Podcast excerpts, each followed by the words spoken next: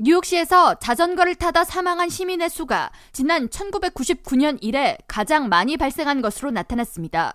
뉴욕시 자전거 옹호단체 Transportation Alternatives가 뉴욕시 도로교통 안전사고 데이터를 바탕으로 합산한 자료에 따르면 올해 1월 1일부터 10월 17일까지 총 26명의 주민이 자전거를 타다가 사고로 사망했습니다.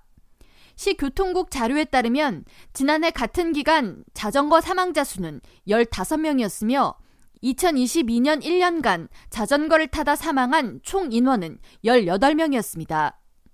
자전거 옹호단체 Transportation Alternatives는 2023년 1분기와 2분기 모두 뉴욕시 교통안전 캠페인 비전 제로 시행 기간에 평균 자전거 사망자 수보다 크게 높다면서 아담스 시장은 취임 후 뉴욕시 자전거 운전 장려 정책을 이어오고 있지만 안전사고 급증에 대한 대책이 마련되지 않는다면 자전거 운행을 더욱 장려할 수 없다고 우려를 나타냈습니다.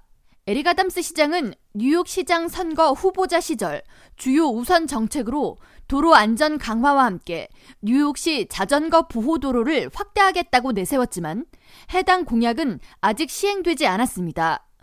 아담스 시장은 당시 선거운동 시 뉴욕 시장으로 당선된다면 임기 내에 300마일에 달하는 자전거 보호도로를 건설하겠다고 공언한 바 있습니다.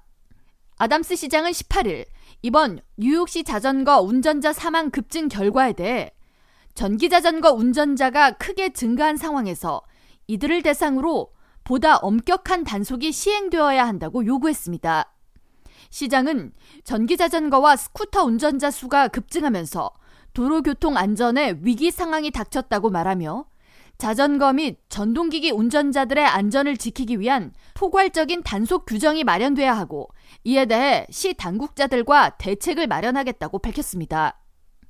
뉴욕시 교통국 자료에 따르면 올해 7월까지 전기 자전거를 타다 사망한 사고는 12건이었으며 일반 자전거 사고 사망자 수는 6명으로 전기 자전거 사망자 수가 일반 자전거 사고 사망자 수의 2배에 달했습니다. Transportation Alternatives 측은 팬데믹 이후 배달 주문이 크게 늘고 배달 기사들이 대부분 시간에 쫓기며 자전거를 이용해 배달하는 경우가 늘면서 사고가 크게 늘었다고 분석하면서 뉴욕시는 자전거 전용 도로를 넓히고 더 많이 확충할 필요가 있다고 촉구했습니다. 또한 뉴욕시가 친환경 정책을 이어가려고 한다면 도로를 달리는 자동차 수를 줄이고 자전거 운행을 더욱 장려해야 하며 이를 위해 대대적인 자전거 안전 및 운행 장려 정책이 수반돼야 한다고 강조했습니다. K라디오 전영숙입니다.